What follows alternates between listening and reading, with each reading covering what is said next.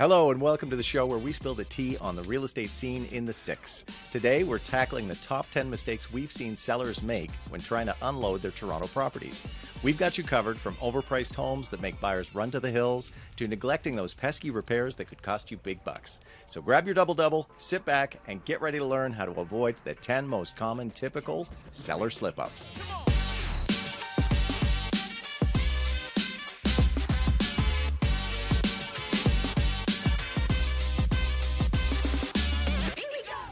Week three of April 2023. We are Fox Marin Associates, Toronto's most innovative and active brokerage in central and downtown Toronto. We aren't here to regurgitate boring stats. You can find those anywhere. We are here to share what we are seeing going on in the Toronto real estate market in real time on a weekly basis so that you can be in the know and make informed decisions. If you're interested in getting an up to the moment opinion on what's happening in Toronto real estate right now and learning what's going down, boots on the ground before it becomes a stat, then you're in the right place. My name's Ian Busher. I'm a broker with the FM team. Joining me today, as always, keep her number handy. This is Corey Marin, in-house hype girl and resident expert listing broker, and of course, Mr. Ralph Fox, our analytical investor-driven listing broker. No, our analytical investor-driven macro picture watcher is what I meant to say. Uh, it wouldn't be real. It wouldn't be true if there weren't bloopers like that for you. we do this every week, so hit that subscribe button and join us for the latest updates every seven days. Don't forget to subscribe. We need you to subscribe. Please, we love you. Today, we'll share our expertise on the 10 biggest mistakes sellers make when selling real estate properties in Toronto. Whether you're a first time buyer or a seasoned pro, you won't want to miss these valuable insights, starting with number one, which we'll get to in a minute. How are you guys today? I'm good. Good. It was a great Fantastic. weekend. Yeah, it's been a beautiful, Beautiful. week. Yeah, unbelievable. I think it's all crashing down shortly, but yeah, it's been gorgeous weather here. So let's jump into this. Uh, Right. Excited. Who would like to go. go first? Number Corey. one, Oh. num- Corey. For number one, I'm sorry you've been thrown under the bus. Leave, Always. leaving, leaving money on the table. Talk to me about that. The cost of neglecting home staging and styling. It's perfect for you anyway. This question, isn't it? It's perfect for me. I It's can answer perfect any for you. question Yeah. about selling. Okay, so seller mistake number one not staging and styling. This is a massive mistake. Uh, so, for those of you who, who are familiar with us, uh, we are very much invested in the process of staging and styling a process when we are marketing a property to sell so that the sellers can get the highest and best price for their property. And this is not to trick buyers. This is not to pull the wool over the properties, you know, and, and try to showcase something that it's not. It's meant to highlight the property at its best. Um, and we can do this in various different ways. So we can stage a property from top to bottom. We can work with sellers and their current furniture and work with a hybrid approach and style what they currently have and work with that. Um, or we can't, we might not do anything at all if they have beautiful artwork and furniture, and we might just do a little bit of zhuzhing, as we like to call it. Uh, but it truly is in the seller's best interest to do this. We're trying to create an emotional connection with the buyer. We're telling a story uh, to the potential purchasers out there. Their photography is going to look way, way better when it's staged and styled. Their video is going to look exceptionally uh, much better when it's staged and styled. And this doesn't just include furniture and art and decor pieces, this includes everything that's happening behind all of that, too, including your paint colors, your minor repairs, um, your fixing your crooked kitchen cabinets, for example, possibly switching out the hardware in your kitchen, those light fixtures. All of these things will engage the buyer. It gives the feeling that the property is worth more than it is, and it helps buyers understand the space. So, only 15% of the population can actually visualize, which is kind of crazy if you think about it. But people don't have a sense of space at all, most people. So they're like, can I fit a queen size bed in here? I don't know. Can I put a L shaped couch here? I have no idea. Where can my TV go? Like, these are the things that stress buyers out.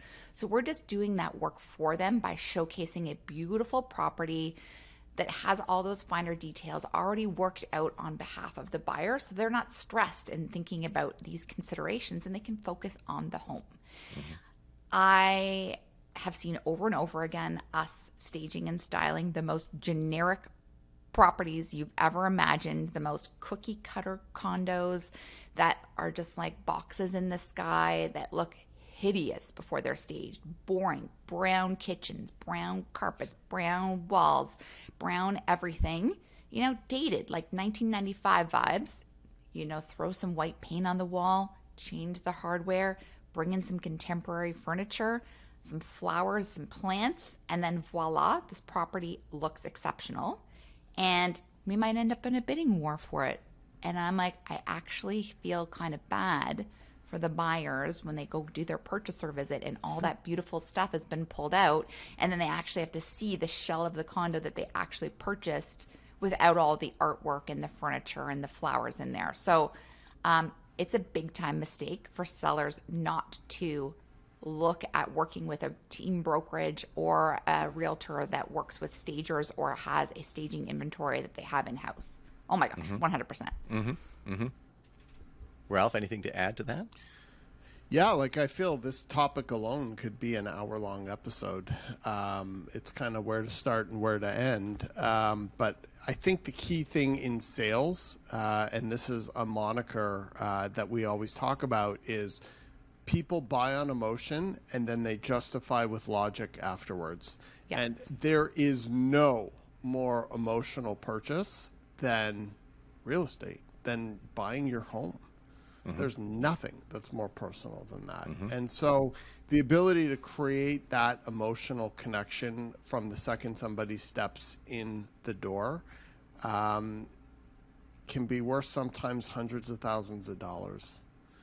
And spaces have energy, and spaces tell stories.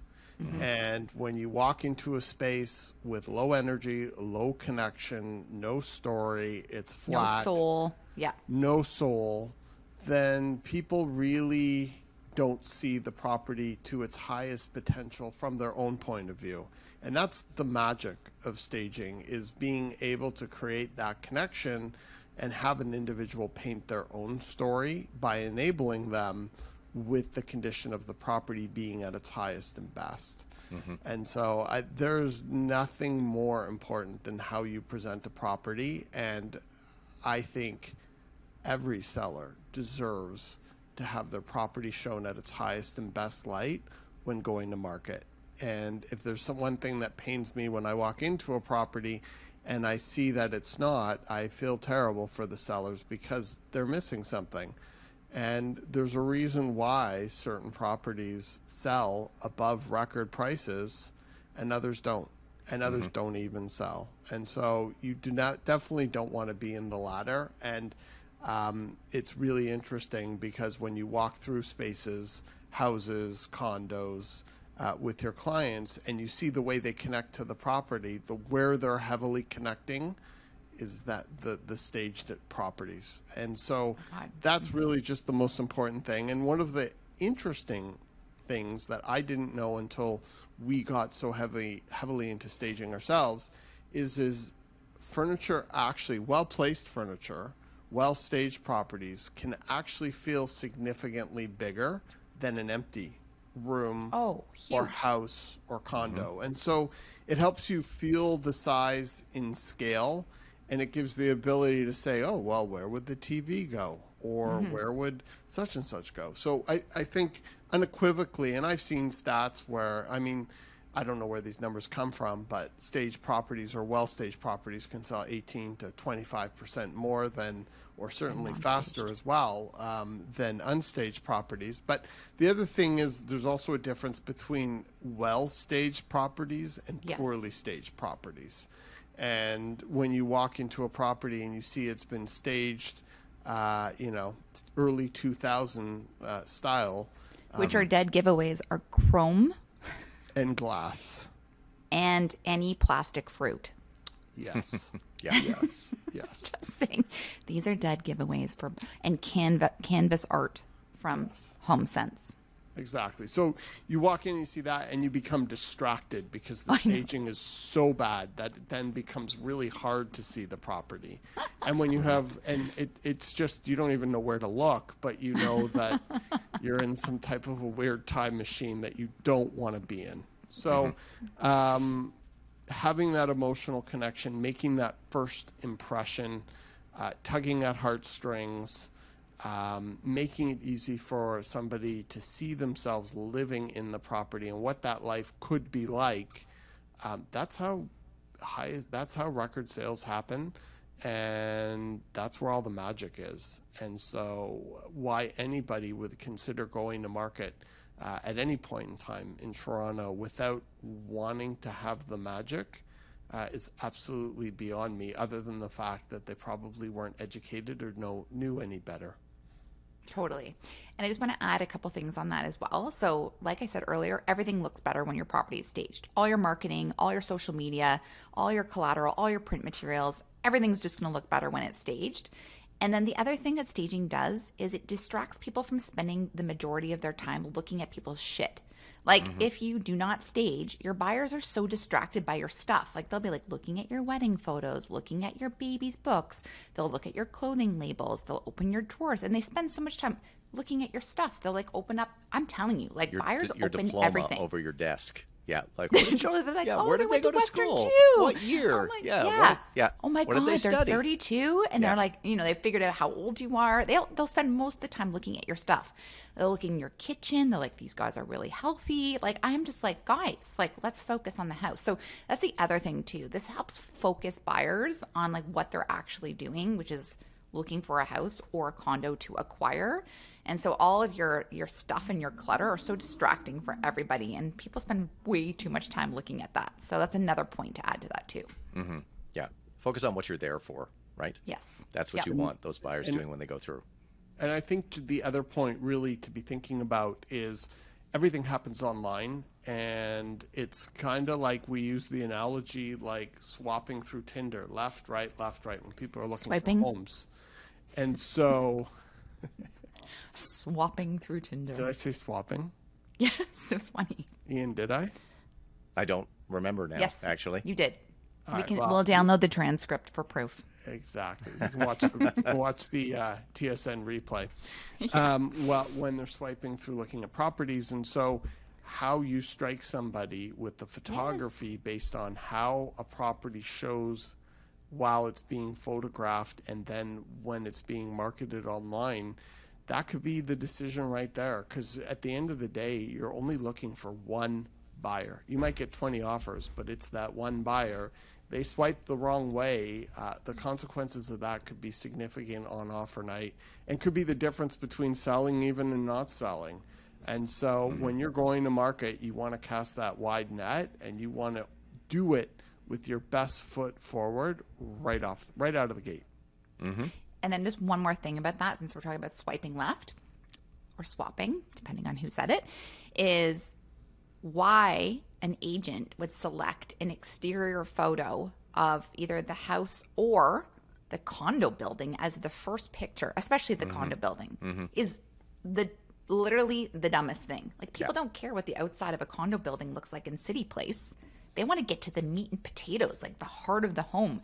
You pick your best freaking picture and you put that first because that is how mm-hmm. you stop people in their tracks when they're waiting for their venti cappuccino to be made by the barista. Like that is what you want when they're swiping through. You want your hero shot first. You want to use that picture everywhere. Like it's the dumbest thing. So it's staged, it's styled, it looks gorgeous. It's got fresh white walls or neutral walls, crisp, high resolution. It's like bang right there on the first image. That is what you need. You don't put the picture of like a concrete building entrance mm-hmm. Mm-hmm. with like a number and some like gross like bushes that are covered in snow as the first picture. That's stupid. Anyways. Yeah. I could we we could do a whole episode about staging, Ralph. You're totally right. yeah. And Before maybe we- there is one in our future. yes. Yeah. Before we move on, actually, do you want to talk about, for those who don't know us, about the Fox Marin staging inventory for a second? Just to let people Sure. know what you've got. Uh, maybe we'll let Corey tell the story, but it, it literally started with one pillow. It did start with one pillow. It with always one does. pillow. Yeah. Yeah. No, like we this is when I was a pretty new agent and I was lucky to get some listings right off the bat Mm-hmm. and not right off the bat. Let's just be real here, people. right off the bat. Well, we're not including the uh, basement apartment in uh, Etobicoke. Yeah, no, no, no. Early But, uh, on. yeah, yeah. Oh, early boy. on in my life. Let's my just career. say early on. Yeah. Yeah. Yes. And it was a building. I know exactly who the client is. I hope you're listening. And he's awesome and so so supportive. And he's still our client to this day. And I was like, I feel like we need to get some like extra throw pillows, you know, for the property and some deck tile for their big Yes. balcony. And so I was like, Ralph, I'm going to go to HomeSense or wherever, even though I just dissed it like 10 minutes ago. But uh, got some pillows and some decking tile from IKEA. And I went in there and I did my little zhuzhing with that. Those became the first pieces of our staging inventory, which we may still have to this day. We probably never use that pillow, but it's probably still in inventory. And since then, we have basically started our own staging company, which is vertically integrated with Fox Marin. So we have about half a million dollars worth of staging inventory. We have a warehouse outside, uh, just in Leaside, where it's tucked away. Uh, we have an in-house stager and designer. She's awesome. We have a staging assistant, and then obviously we have our listing coordinator, and then we have all of our trades and contractors. And basically, we have in-house movers as well who are like the nicest guys in the world so this whole staging business is like its own entity within itself and we actually include staging and styling services as part of our commissions for the majority of our clients because we know like we know like we know like we know how much of a difference it makes for them to net net the highest and best price. So it's a service we offer because it's the right thing to do. Mm-hmm. And we're really good at it. Mm-hmm. Very cool. Ralph, will you introduce point number two for us, which is renovation overkill? oh yeah. So when I say that, uh, we're basically talking about when sellers prioritize the aesthetic over the actual value of the home. Yeah. So, that's yeah. a, that's a yeah that's an interesting one. So, um, some homeowners don't think about resale value or don't think about it from the proper lens when they decide to spend $150,000 on millwork. And so properties on streets, condos and buildings tend to have a cap. Condos price per square foot, streets also generally tend to have a cap as well.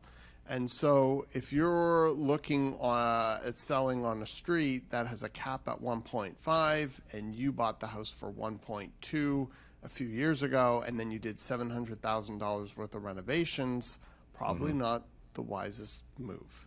Mm-hmm. yeah And it's not worth 1.9 all of a sudden mm-hmm. Exactly. So you really have to be considerate. And we have a lot of clients call us and say, listen, I'm considering doing some renovations. Um, do you think this is going to add value? Or do I start to get to a point where there's a point of diminishing returns? Mm-hmm. And there definitely is, every property has that point on every street and in every building in the city. And understanding where that sweet spot is. And then, you know, we have clients sometimes where the utilitarian aspect of doing renovations makes more sense to them, uh, not on a financial standpoint, but from a personal standpoint. But at least when they're making that decision, they, they cognitively understand that Mm-hmm. versus situations where people just go ahead and do these renos and think, okay, well, if I bought it for one three and the market says it's worth one five and I put in 300,000 in renos, well, it's worth one eight. You're not getting one eight. And so usually I like to use the rule of thumb, especially with sellers when they're getting their properties ready for sale in that short interim period. Uh, the rule of three, meaning that if you spend one dollar, you should be looking for a three dollar return on the property.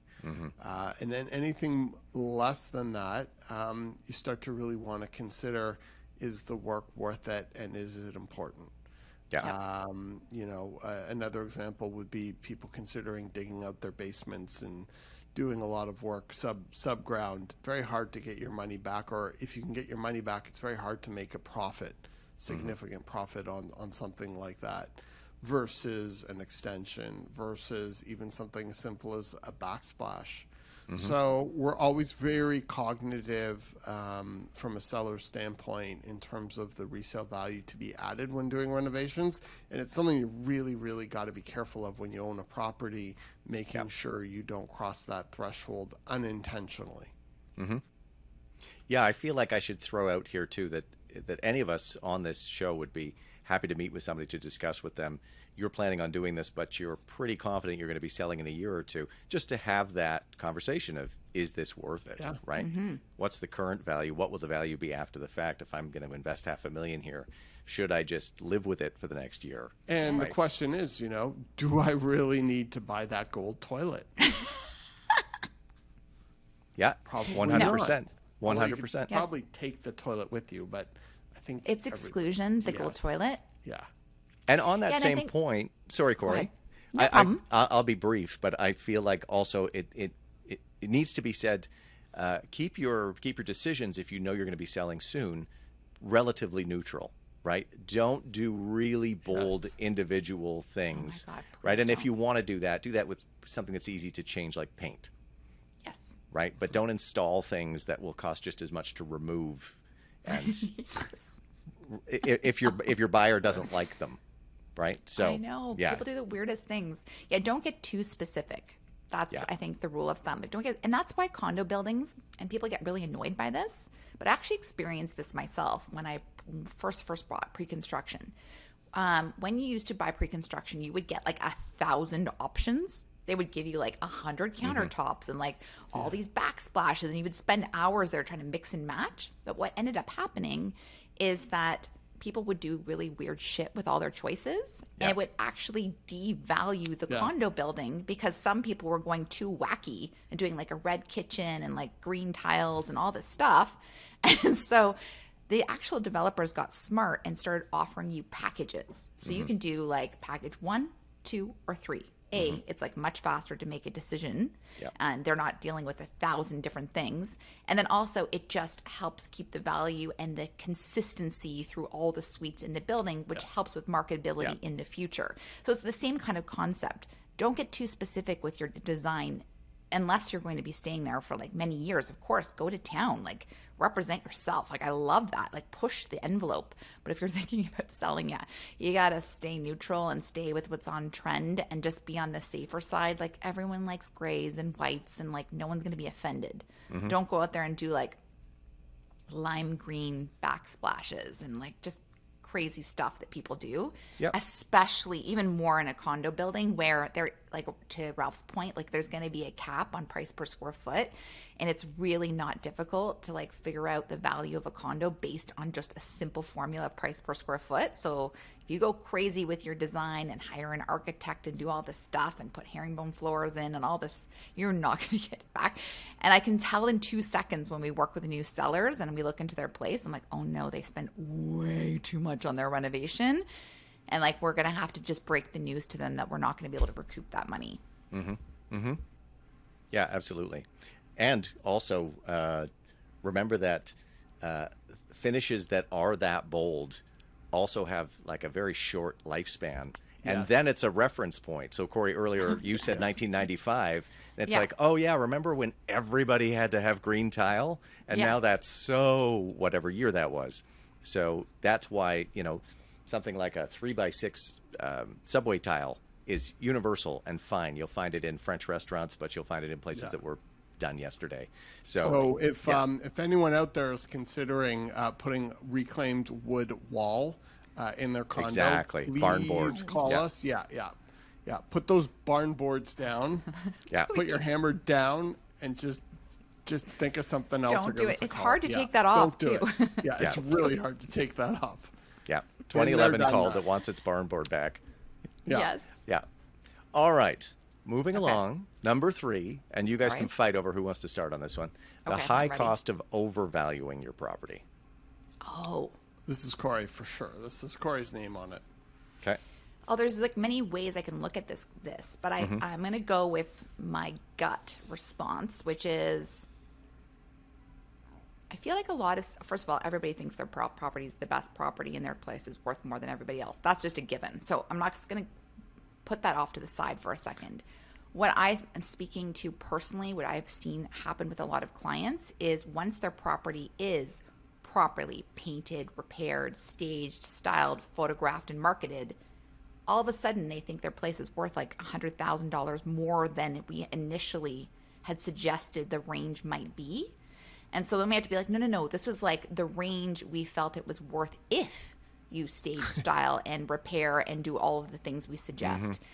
And then what happens with a well marketed property is that sellers all of a sudden get an inflated sense of value when they get a lot of appointments booked. A lot of people attend the open house. There's lots of inquiries. Um, a lot of status certificates go out, or a lot of home inspections go out, and then all of a sudden, over the week or two they're on the market, they've they've decided that their place is worth like 100,000, 200 more than we initially talked about.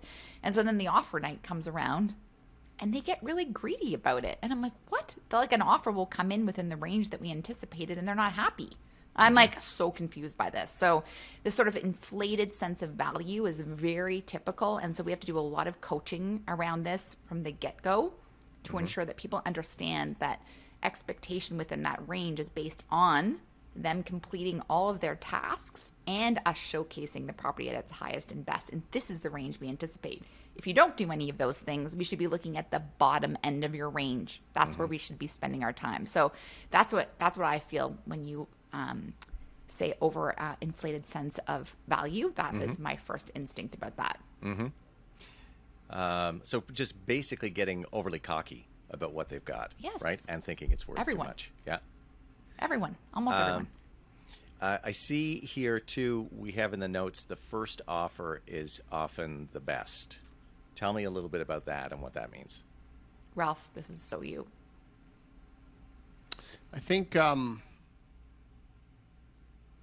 what we said, what I said earlier is real estate is a very emotional process, and you can look at past sales uh, to understand a price range of expected sale of a property and value, uh, and I think that is very logical. But going back to what Corey was saying, is that people start to see their property in a light probably with which they never got to see their property, which is its best light. And then they start to get cocky, feeling that all of the rationale that led us to want to do all of the upgrades to get the property to its highest and best um, now emotionally means that the property is worth more than what was rationally discussed uh, at the beginning of our discussions. And so it becomes a really interesting dynamic where people start to feel, well, it looks so great, and we've got a whole bunch of showings, and now we have an offer at full list price that we've underpriced the property, and the property is worth more Every time. than the list price. And what I don't think sellers in that moment can understand is if your property is marketed to its highest and best and it's priced perfectly, then somebody who's been looking for a while, more than likely who's lost out on multiple offer scenarios, understands that value and they're ready to pay top dollar because they don't want to lose out on that opportunity. Mm-hmm. And if you lose those buyers, you may never find anybody else who sees the value or appreciates the value of this property as much as they do, given their personal situation. Mm-hmm. And so I think it's really, really important to remind yourself as a seller why you went into this process and what your expectations were, not just on the presentation of the property, but its ultimate sale price. And so typically somebody who come the first mover to come in on a property, not always, there's exceptions, a lot of exceptions to a lot of different rules, but um, we really find that that motivated first buyer who's coming in really, really early, hot and heavy, uh, that meets your expectations, not in an offer scenario where you're holding off on offers, but an offer anytime scenario where you're priced probably slightly higher than the property's worth. If they're meeting that, then it's probably a good indication that that's a great offer and to probably take that offer and run. Yes. Mm-hmm. And mm-hmm. this offer will often come in on your first day on the market, which is technically day zero. So the day that it gets listed on the MLS system or the first day, and being the day after it gets listed. And if an offer comes in on those two days within that first 24 hours, that's when sellers start to really, really, truly feel like it's underpriced. And those are the best buyers. That's when you know everything has been done perfectly when that happens. And it's happened so many times. Yeah. That that's very different from uh, a scenario where you've priced it low and are holding course. off on offers. Yes. And you receive what's known as a preemptive offer, which I think we can talk about a little bit later. Um, but you just have to understand in the scenario where you're holding, where you're taking offers anytime and it's priced right and marketed right, that first buyer is your best friend, whether Oh you my whether gosh, you want to admit it or not. yes. Yeah, they're either they're either experienced, getting great guidance, or both, and they're watching that area or building like a hawk, and that's why they're there with a big check Yeah. on day one. Yeah, they Mm-hmm. Know exactly what they're doing, and yeah, sellers absolutely should uh, should take that very very seriously and not get uh, cocky, like I said earlier. Mm-hmm. Right? Don't get full of I've yourself. seen- Because if you turn that down, right, that could be the strongest one you've got, and things might slow down on day three, day four. So, I s- Totally. I saw uh, an agent on our team two weeks ago offer on a property day one on the market. It was overpriced, but our client understood the value, and we came in a little bit lower than list and held to our guns. But basically, we were saying, you know, that th- this is the best offer you're going to see. And they were like, well, it's still early, whatever. Uh, that property is still on the market and it's getting very little activity, and I believe it's already done a price reduction, uh, which starts to become a spiral uh, if you haven't marketed your property correctly. So that's what can happen uh, if you get too greedy or your expectations get out of line with reality. So keep grounded. what's an what's an, an agent situation that you want to stay away from? Well, I'm, I'm going to jump in here because one of the things that we've seen, especially since COVID, is that the market can shift really, really, really quickly. Like mm-hmm. one week we can have condos that can't even get a showing. And we've seen in 2021, all of a sudden the next week we're looking at 20 offers on, on a condo. Mm-hmm. So we've seen the market shift very quickly because of lockdowns and interest rates and presidential elections and there's just been so many factors affecting the market that have caused it to shift literally overnight. And we've seen other agents not seeing those shifts and costing their clients a lot of money. Uh, I can give the example of uh, last year, uh, spring 2022, when a lot of agents were advising their clients they should buy first before sell. And what happened was those people got burned because they bought in a hot market and were forced to sell under duress in a slower mm-hmm. market. Mm-hmm. We've seen situations where on the East End, where all of a sudden low rise has lit up and some properties are getting 10 offers, and the way to go is price 20% below list, put it on the market, and an agent from out of town or from another area or unexperienced um, just puts it out offers anytime, probably leaving a lot of money on the table for their client, not even knowing it. So it's really, really important as a seller when you work with a listing agent is to make sure that they truly have their finger on the pulse and can understand submarkets, can understand how they operate, and can understand in real time how they are responding to things that are happening in the market and in the economy in real time so that if you need to shift strategies, you can do so at any point in time. And I think that's a real miss. And I often see situations and I'm just nodding my head going, wow, if only they knew. And so you never want to be they slash them in those situations. Um, so making sure that you're working with, and the reason why I think team fits in here is when you have a team, they have a wider net of real time information that's always going around. Um, because by the time you've seen, and this is part of the reason why we're doing this podcast, uh, is is that um, by the time you've seen the stats, it's too late. It's over. It the, the moving stats so are two months ago. Yeah, week over week, right? We have a weekly meeting with all of the team members, and this is one of the questions that comes up: is what what are we seeing out there? Because it's just moving and shifting so quickly, and yeah, as you said, different segments of the market can be doing completely different things. Yeah, or someone looking at putting an offer on the East End calls up an agent on our team who just sold a property on the East End and said, "Well, how did that go? You sold something two streets over." um, having that type of real time intel is so important. Never been more important, and I think the importance of, of that will continue uh, well into the future as things continue to shift really quick. Totally. Like, for example, with sellers, since we're speaking specific to sellers, we never price the property until the day before it goes to market. Mm-hmm. So we have like an overarching theme, we have a range we're working with, and then we keep monitoring that week over week all the way up to their list date. And some people are like really pre planning, like we're working with them six to 12 months in advance. Other people is very much on the fly. And then we'll do a week before they go to market. We'll have a, a dialogue about what's been happening lately in their building, on their street, in their community, in their neighborhood. We'll look macro, we'll look micro. Which strategies seem to be working in terms of like an mm-hmm. offer date or offers anytime? Who's winning, who's not winning, who's sold, who didn't sell?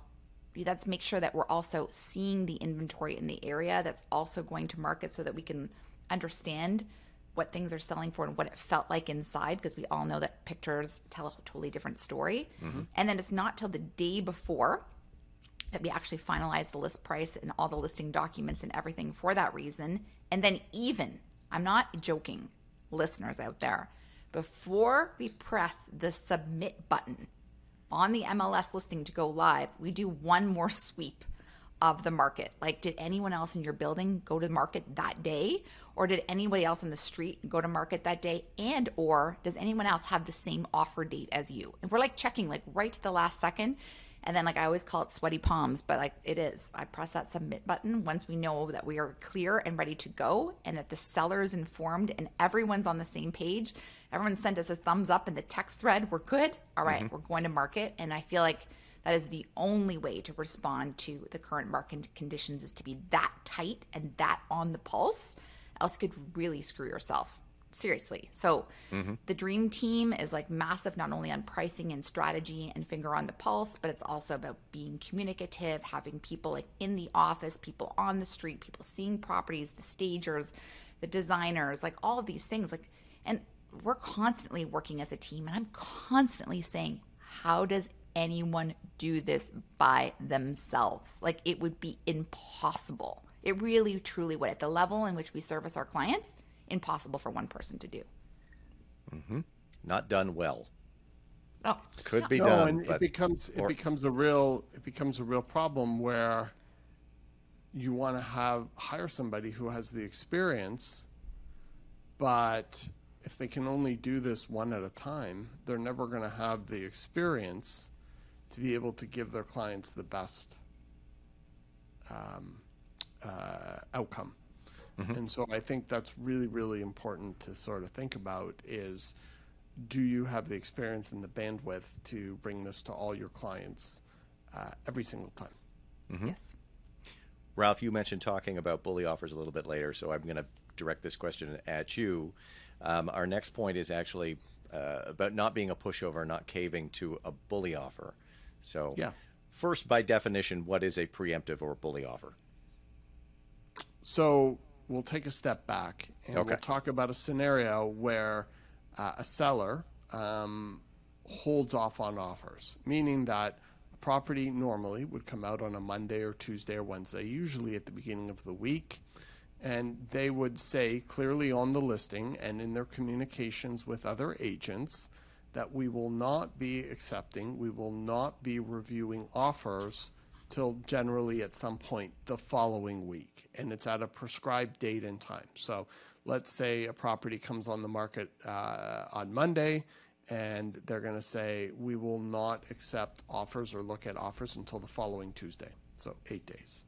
So uh, a preemptive offer is when somebody submits an offer with the intent of trying to jump the line and acquire the property ahead of bidding date. And the reason why they do this is because they know that if they wait till the following week, there could be a lot more offers and competition, and they're trying to see if they can get it right here, right now, at a price that could be a better price for them than they may have to pay in the future. And I cannot tell you how many times we've seen a scenario where somebody wants to submit a bully or a bully offer, a preemptive offer comes in we reject it, and then the following week, that same buyer, that same agent will come back even higher.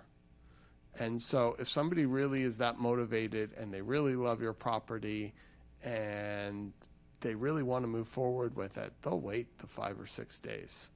They'll they'll probably pay more than they're offering as well. So, in most instances where we've actually physically seen the number or hear the numbers tossed out as a preemptive, they're generally considerably higher uh, the following week, and they don't disappear either it's not like you, you generally lose them. They generally do show up on a, on offer day.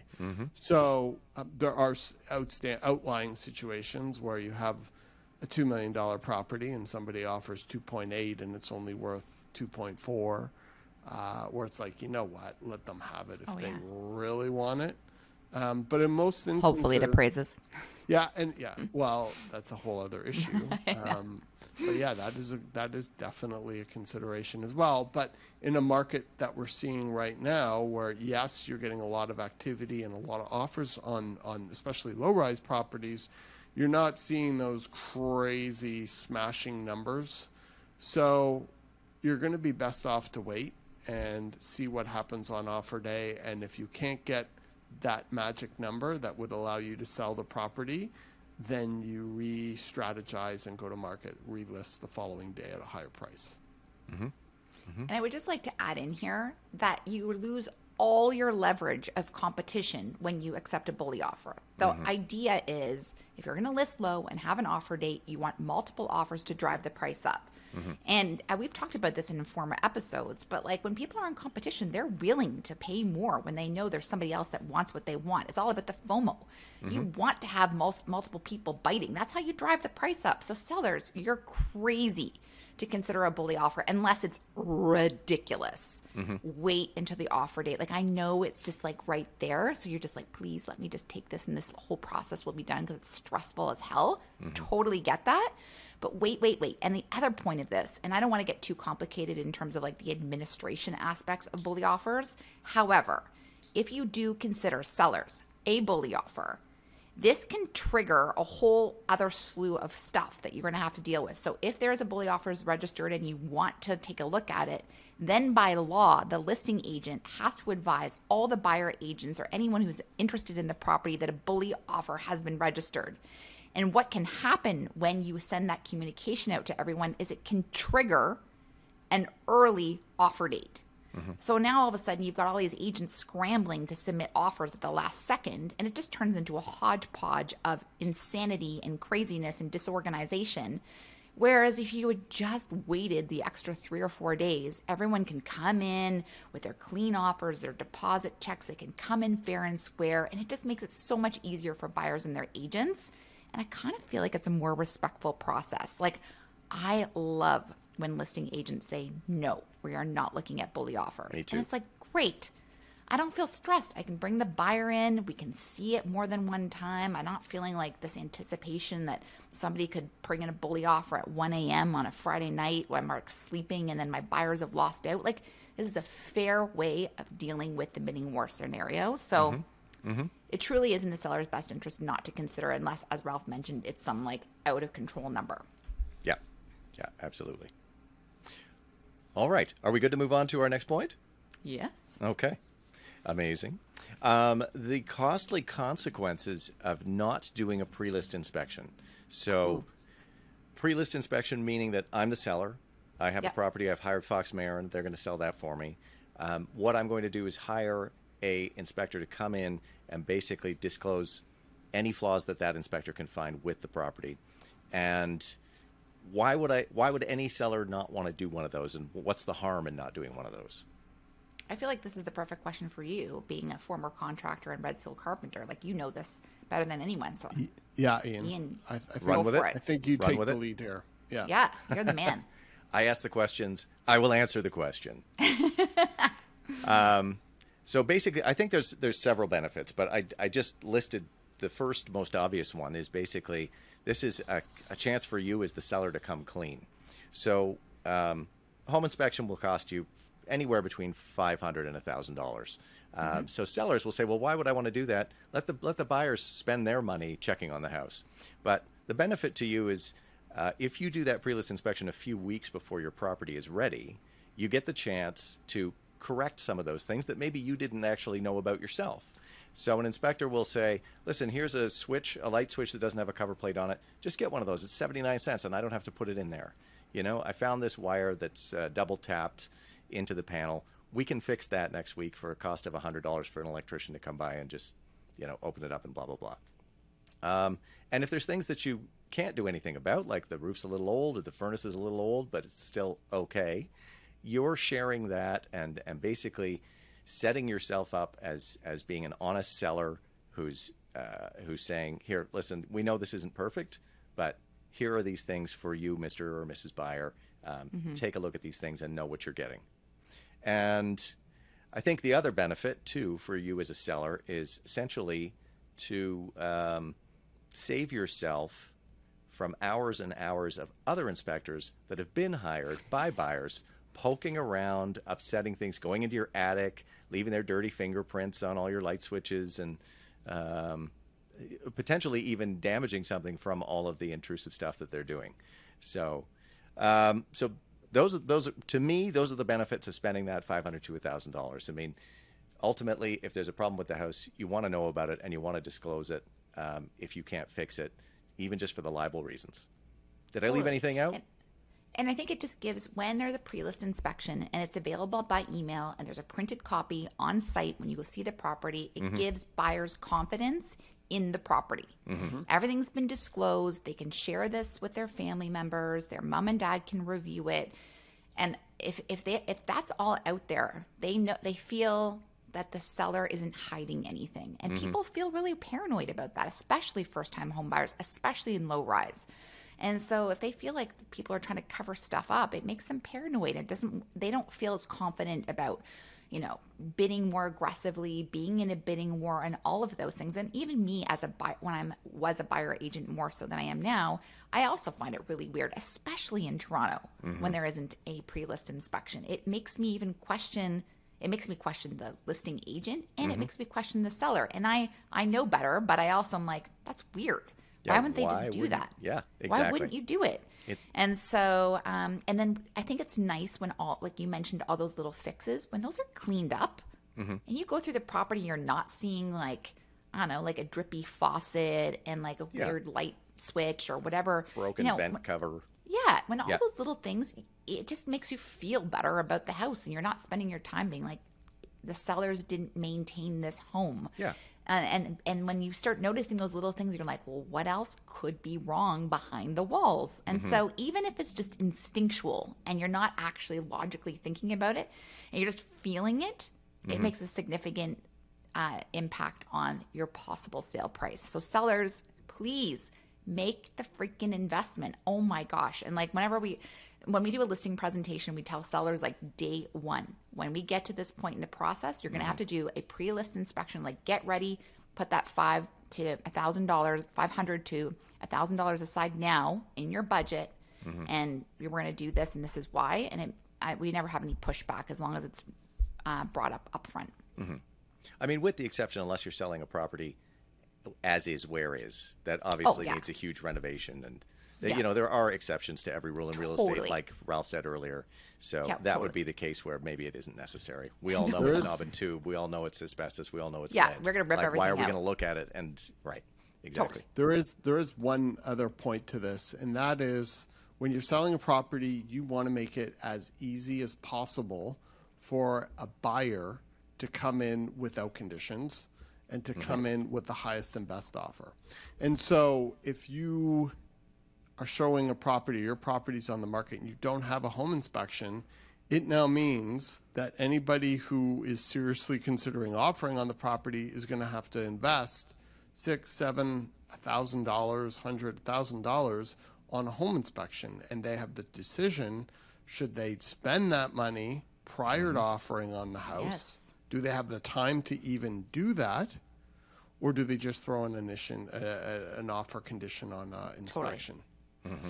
Yep. And so that can create a huge issue with somebody deciding whether they should offer on a property or not, whether they have the time or want to make the upfront investment or offer a conditional offer, which is the worst thing you ever want to see as a mm-hmm. seller in Toronto real estate.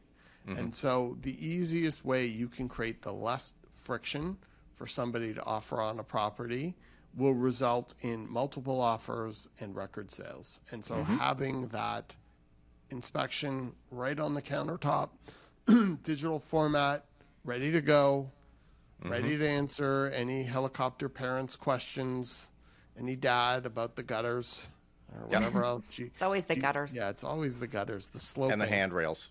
Yeah, yeah, the handrails. Oh, the sloping. I like when people bring in a marble and they're like, these floors are crooked. And then, like, they bring in the marble and it rolls down. I'm like, um, the house is 110 years old. Um, Yeah. Yes. Yeah. Maybe a Victorian is not for you then. But I yeah, should also say, Yeah. Ralph. Yes. Um, sorry, Ralph. Are you finished? Yeah, it sounded he's like you never were starting finished. another point.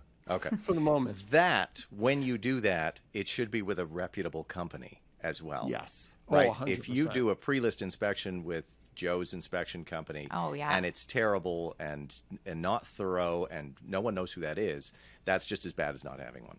I swear to God, I saw an inspection where the review of the kitchen said the kitchen was renovated recently and is really nice.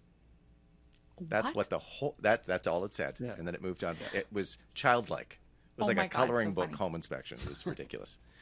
Oh, oh, we should also add for sellers that when the inspector comes in, they are going to find stuff. Yes. Like sellers should Nobody's know that their perfect. job, no Yeah. one's house No. is perfect, especially with the age of the homes in Yes. Toronto. And so sellers don't freak out if stuff comes up. Like we kind of want it to come up so we can clean it up. And like there is no perfect home inspection, and the Mm-hmm. job of the inspector is to find stuff and like record it. And Yeah. Ralph really wants to jump in. I can see. And that Yes, goes go. both ways for buyers as well. when you're buying an 80 year old home, there's going to be stuff, things are going to come up. Yes. You know, GFI, um, you know, uh, what are those called? In GFI, what do you call those? Receptors. GFCI. Yeah. Yeah, Yeah. yeah. Ground GCI fault interrupter. Yeah. Yeah, I mean, these things are going to come up. It's not a new build. You're just looking to make sure that the house isn't going to fall into the ground uh, or that there's not any massive surprises. But there's always going to be a small laundry list of items that need to be fixed, pretty Yeah. much with any house, no matter how diligent the, the previous uh, owners or sellers are. And that's just something to be prepared for the first time as a buyer you read a home inspection. Hopefully, not 10 minutes before you're offering on a property because you will have a heart attack. Yep. If they're experienced reading them and they're getting good guidance, they'll know that there's 10 little things in there. But realistically, what they want to know is what what am I going to have to invest in in the first five years of ownership of this house? When does the roof need to be redone? Because that can be thousands to, to tens of thousands of dollars. When is the furnace Mm-hmm. going to be AC, right? Age of windows, um, any moisture issues. These are the biggies. That Yeah. handrail that's missing, that eaves trough that should be further away from the house is like, sure, that's a Saturday Home Depot, go spend $20, fix it project. It happens, right? Nothing to worry does. about there. Yeah. So, um, yeah, even, you know what, it should be said here that uh, buyers who are just getting started should probably ask for home inspections, even on properties they're not interested in, and start reading them and start asking Yeah. questions so they're familiar with them. They're very Um, exciting. Very exciting reading. Yeah. If you need something to help you sleep at night, pick up some home inspections. so exciting. Inspection. So the perception, our next point, is the perception that the public open houses are Oh, the bee's knees. Corey, do you want to start us off with that? Oh one? my gosh, yes. Well, it is funny that sell. Okay, like first of all, we are in the digital age. In case any of our listeners have not realized that, Yeah. yeah.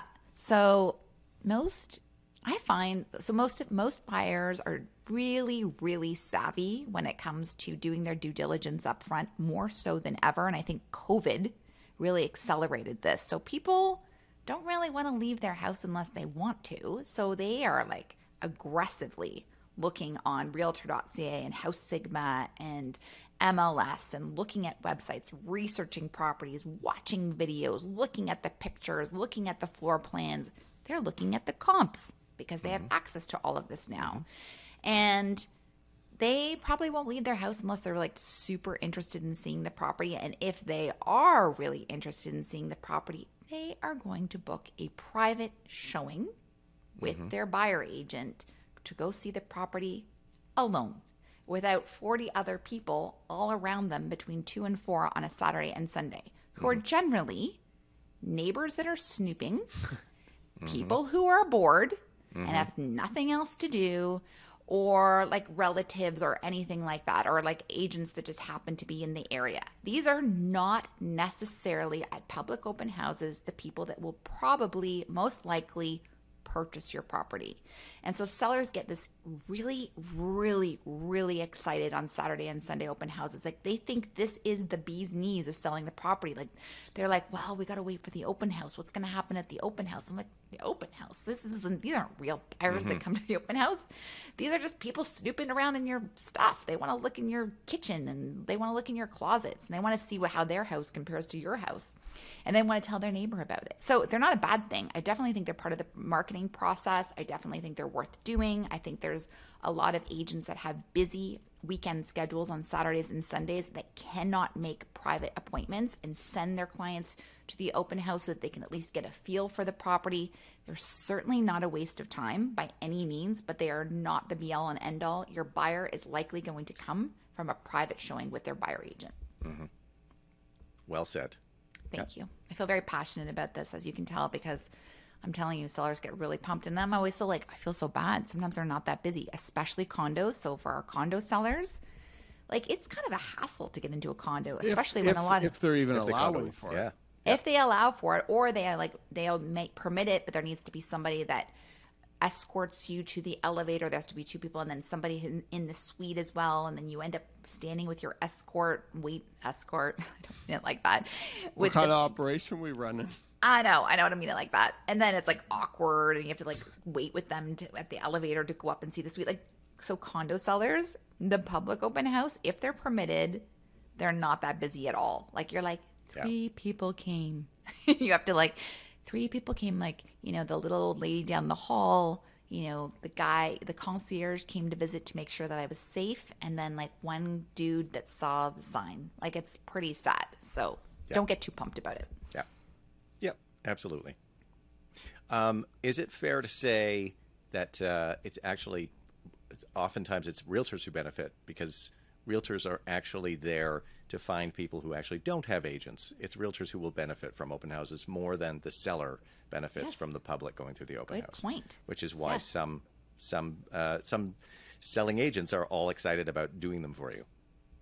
That's a really good point. And so, yeah, that's so true. And that's why new agents are often encouraged to host open houses on behalf of other agents so that they can prospect and try to sell their services and try to find those buyers that are not represented. So, that is certainly not top of mind for me personally when I'm doing an open house. Like, I'm not even thinking about it. I'm just thinking about selling the property and my job. Same. Yeah. Um, but I definitely think, yes, you're totally right with that, Ian. That's a very good point. Um, sorry, Ralph. Yeah, go I, well, I think it just goes back to what Corey was saying. is most qualified buyers are booking private appointments with their agents. Yes. So where the opportunity is for a listing agent or another agent uh, on a team or from another brokerage or same brokerage volunteering to do an open house is sometimes you'll meet those people who are just starting out their search and just sort of doing a reconnaissance of the market or the neighborhood and those are the opportunities um, to hopefully find a new client, a new buyer client. Um, but typically, that does not uh, induce a sale of the property with which you are running the open house specifically for. So we have in the past sold properties from open houses, but True. Those are few, few, few, and far, far, far between. And so, if you're a seller, while it's good to do an open house, um, you know, we really want to impress upon our sellers that this is not where the buyer is going to come from, and this is not how the property um, is going to ultimately sell. Oh, I'd like to add one more point to this too. So, sellers out there that are listening or watching, a lot of the time, buyers will come to an open house and directly approach the listing agent and try and wheel and deal and say, if I can buy this home directly with you, I'm not represented. You know, you can double end this and get commission on both sides if you can like score me a deal and get me in. You know, does that work for you? I'm like, no. Oh my God. I just all of a sudden feel like I need to take a shower. That is like a dirty thing that people are trying to do. So buyers, that are not represented are often trying to get to the seller selling agent direct make that connection and trying to do what's called dual agency or multiple representation which is so sketchy just that alone. I'm like oh my gosh i already feel uncomfortable. So but there are selling agents that are after that.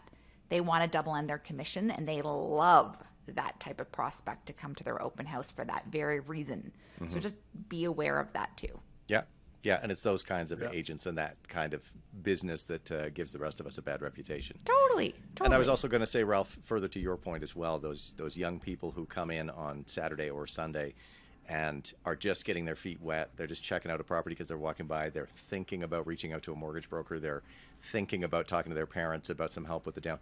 They're not going to be ready for that offer date on Monday or Tuesday. They are they are not the buyer for this property. There's too many hurdles for them. No. It's nice for them to come and see it, but yeah, you're not missing out uh, by not having them there. So exactly No, or or or your neighbors who just want to go through your closets. totally Yeah, exactly. They want to find out how you've been living for the last 10 years because you never invited them over because they're nosy. exactly Good point. Yeah. Um, my next question slash point is uh, the devil's in the details. Uh, what you what you kind of uh, you can shit yourself in the foot to use a joke from a previous episode if you don't do the small repairs. yes right? Making sure that you, and this kind of factors into our home inspection chat too, but making sure that you hit up all those little things that you can do before you go to market. Yeah. Talk to me a little bit about that, please. Well, we've talked about this in former episodes as well. As we give our sellers a laundry list of tasks to complete, um, and th- these are all the small things that give those the buyers the confidence that the property is well maintained. And this is for condos, condo townhouses, and for low rise. So every seller out there, multifamily, I don't care what you are, this applies to everybody across the board, all asset classes, and all price points. So get on those small details because this is where everything adds up.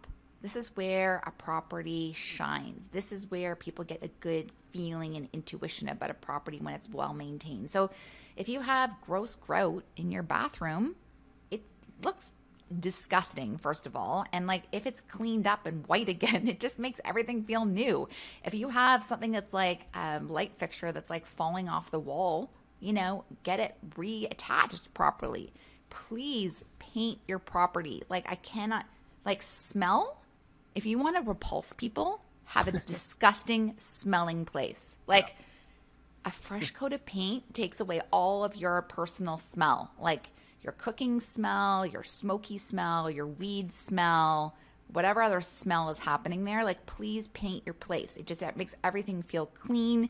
It gives that first impression that was Ralph was talking about when you walk in, like all of these things. So, sellers get really stressed about this part of the process because it's time consuming and annoying. Because it is like doing all these little small yeah, pictures. But and you've, you've got to outlay a little cash before you're right. you gotta, yeah, yeah. but and it's like work and like where do you find these people? And so like this is where we help a lot of our sellers. We get that list ready to go. We start checking off the boxes. We've got people to do almost every single thing, including your gross grout in your bathroom in the basement mm-hmm. or the mold or whatever it's going down around that drain. So um, you got to get on it. And I, I'm telling you, like, just like you said, the devil's in the details. These add up and it'll make everything feel more quality, more expensive. And then you will net, net a higher price at the end. Mm-hmm. Done. Yep. And we should throw in there too, I mean, a good professional cleaning as well. Oh. Right? Like between the Yes. paint and the bleach and the cleaners, it, it's like you want the new car smell for your property. Yes. Yeah. I'm I'm so big about bathroom grout. Like you could walk through the most beautiful house in the world, Mm-hmm. literally, and then you walk into the bathroom and you get like the heebie-jeebies because you can see like, is that mold? What? Why? Why is that black? Like it's just, I'm going to get that toenail fungus on that, if like, I use just- this bathroom. Yeah. oh, literally, consciously, subconsciously. Yeah. That could turn a, a, a potential buyer right off a property, and so Yeah. Those little details instill confidence uh, in the character of the sellers and in Mm-hmm. the um, care that they took of the property and in how it will be delivered on closing and Yep. how livable it will be and enjoyable it will be without having to do a lot of things that should be done well up front. And this is kind of related to shower grout. And I know that the shower curtain is not included in the sale, but like also gag if you have your shower curtain uh, sitting there with that border of just please just take it down. That's, I'm just telling you now. So gross. Just need to have an episode about all the gross things Oh that my we've God, we seen should totally and do found gross- in properties. Yeah. Ian, do, do you want to ask Corey her opinion on Glade fresheners? Oh. oh, Yeah.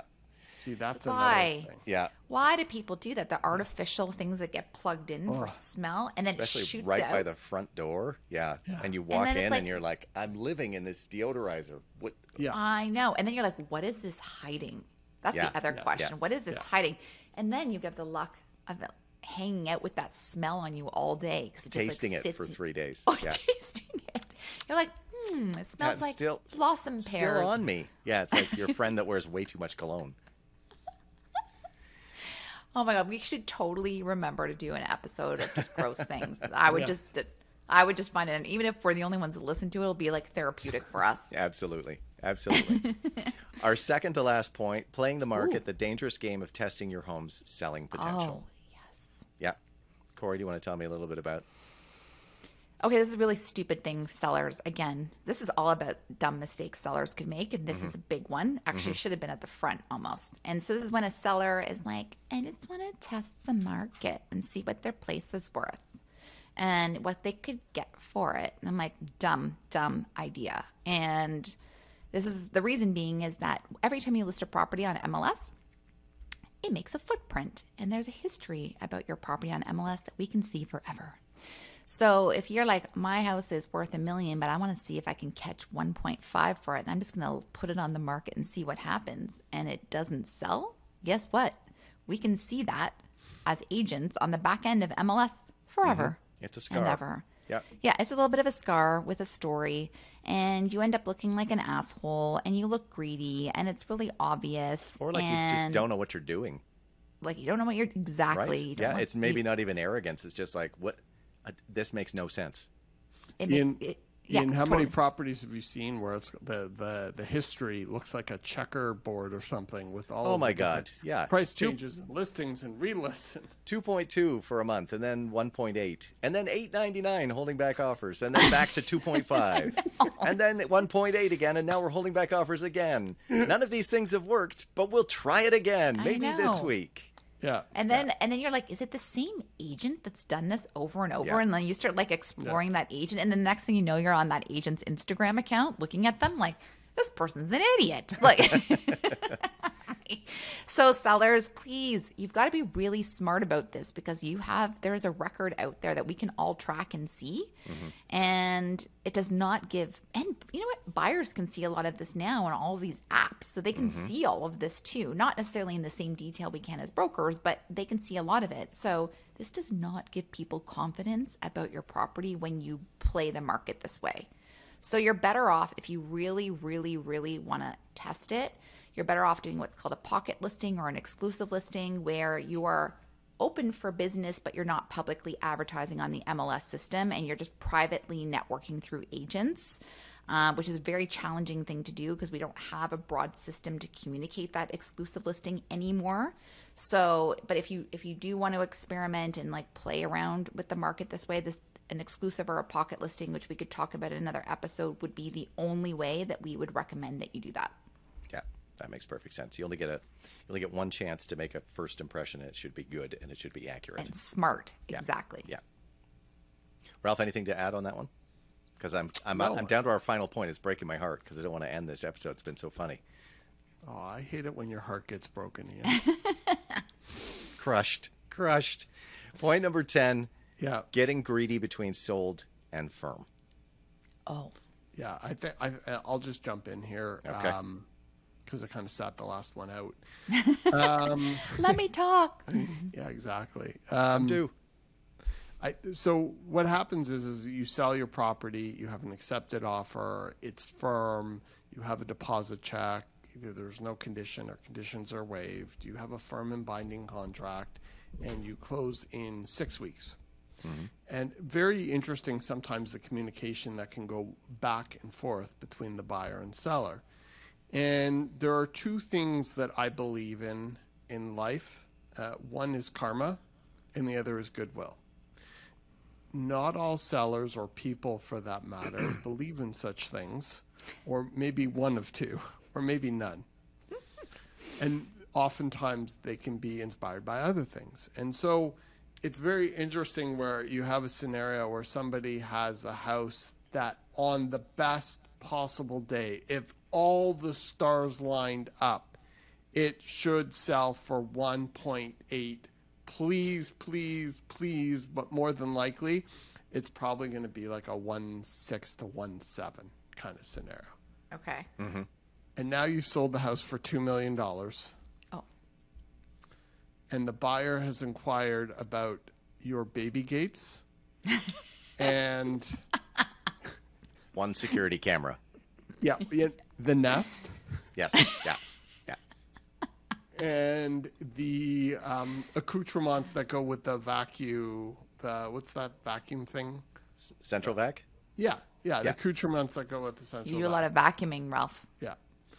Obviously, I'm not too experienced in that um, category, but um, the seller responds saying that'll be seventeen thousand dollars, and you're like, okay, you just made an extra three, four, five hundred thousand dollars tax free on your principal residence. These very nice people came in with a clean offer and have been very gracious in all their communications is it really worth the risk of karma and goodwill between now and closing? Because things can come up on the other side just as easily as on your side. Mm-hmm. Is really, really, really now the time to get a little greedy? And it's interesting in our business because you can really see people's philosophy on life or point of view. And some sellers are so gracious and they're like, "Oh my gosh, they can just have everything. Like we're we're mm-hmm. we're we're leaving we're going to a new property. They paid us a great price. We're so happy. We're so grateful." And you know, those are a lot of the scenarios where you're like, okay, this is great. It's a true win-win. But sometimes you have to go back and you're like, yeah, that nest and uh, those baby gates, we want seventeen thousand dollars for them. Why? Why? Just say they're not for sale. Oh my Just- God, just it's the worst. them. And then everybody gets their backs up and everybody pulls their guns out and egos Mm-hmm. come up and it's all just needless. Yep. Take the W and move on and pass the karma and the goodwill on. Yeah. So I think it's really important to stay grounded from the time you've sold the property firm till closing. And um, you know, some some of our sellers they'll write out these extendo lists and paint colors and paint swaps and all the warranties in alphabetical order, paint swipes in alphabetical order, um, with a note and a bottle of wine and.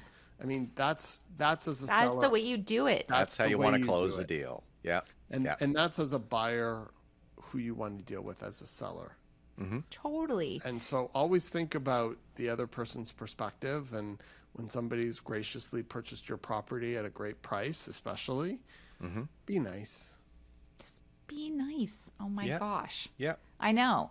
And then also the other smart thing about it is like shit actually comes up after the deal closes. yes So like the dishwasher leaks or like stuff always happens. I don't know what stuff happens. We've had like freaking trees come and crash into people's backyards before. Like we have a million stories about what's happened after closing. But if you've handled this whole process as a partnership between the seller and the buyer and then something small comes up after closing, the buyer is going to be so awesome about it. They're not going to like start writing threatening letters to their real estate lawyer and like threatening to sue. They're going to be like, ah, Yeah. it's a dishwasher.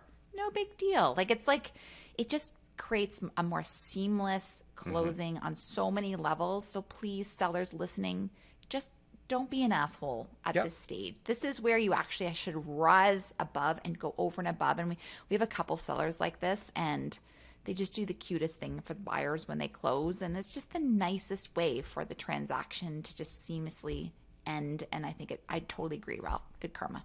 For us, amen for us as agents of buyers and sellers, the way that you want to leave this is the day after the closing day.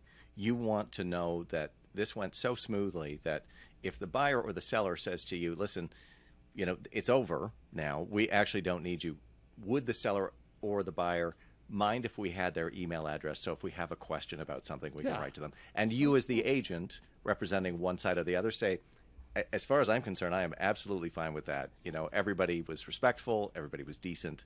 I don't see this falling apart. I know i've got people all the way around this deal that are going to be awesome to each other. And yeah i'd love for the buyer to email the seller and say hey listen there's an envelope here from the government. That looks pretty important i'll leave it in the mailbox come and pick it up whenever you want Bra- right A brown envelope? yeah, a brown Oh, envelope from the the CRA. brownies. Not yeah, the brown exactly. envelope. I felt my heart rate go up. Everybody just had a minor ha- the brown, not the brown one. Uh, not or vice brown one, versa. no. You know, your Amazon package went to the wrong place or Totally. right? Like back and forth things like that. So, yeah, that's how you want to end a deal, for sure. So I guys, feel like all these podcast, all these podcasts, we could just be like, the main overarching theme is don't be an asshole. Yeah. Be nice. yeah, that's a that's a Or how really big one. just be nice? Be nice. Be nice. I, like I think Or we don't could be an make a make it we could make a fortune with T-shirts that just said just don't. Life's pretty easy if you just don't be an asshole. Yeah. Yeah, Yeah, Totally. But we'll just make a happy face. I think it's been done. Yeah, it's Oh. been done. Yeah. Yeah. Nicely done, folks. Thank you for that. Uh, we are the Fox Marin team in Toronto, doing real estate right. Don't forget to hit the subscribe button. Corey, what, what should people do? Should they contact us? They can contact us. We're Why? nice. Because we're we're, nice. Because we're nice. We're not assholes. good. We have good karma, and we hand out Yes. good karma. Yeah. Yes. At least we try. Yeah. All right. So we'll see everybody next week, and thank you for watching. Thank you so much. If you have Bye-bye. any questions or comments, put them in the comments. So for Try it those of you at home, just smash that subscribe button. Subscribe button. There's no subscribe button. All oh, right. Oh my God. I, I guess was- we're nice. Thanks for Good to watching, everybody. guys. Bye. Thanks so much.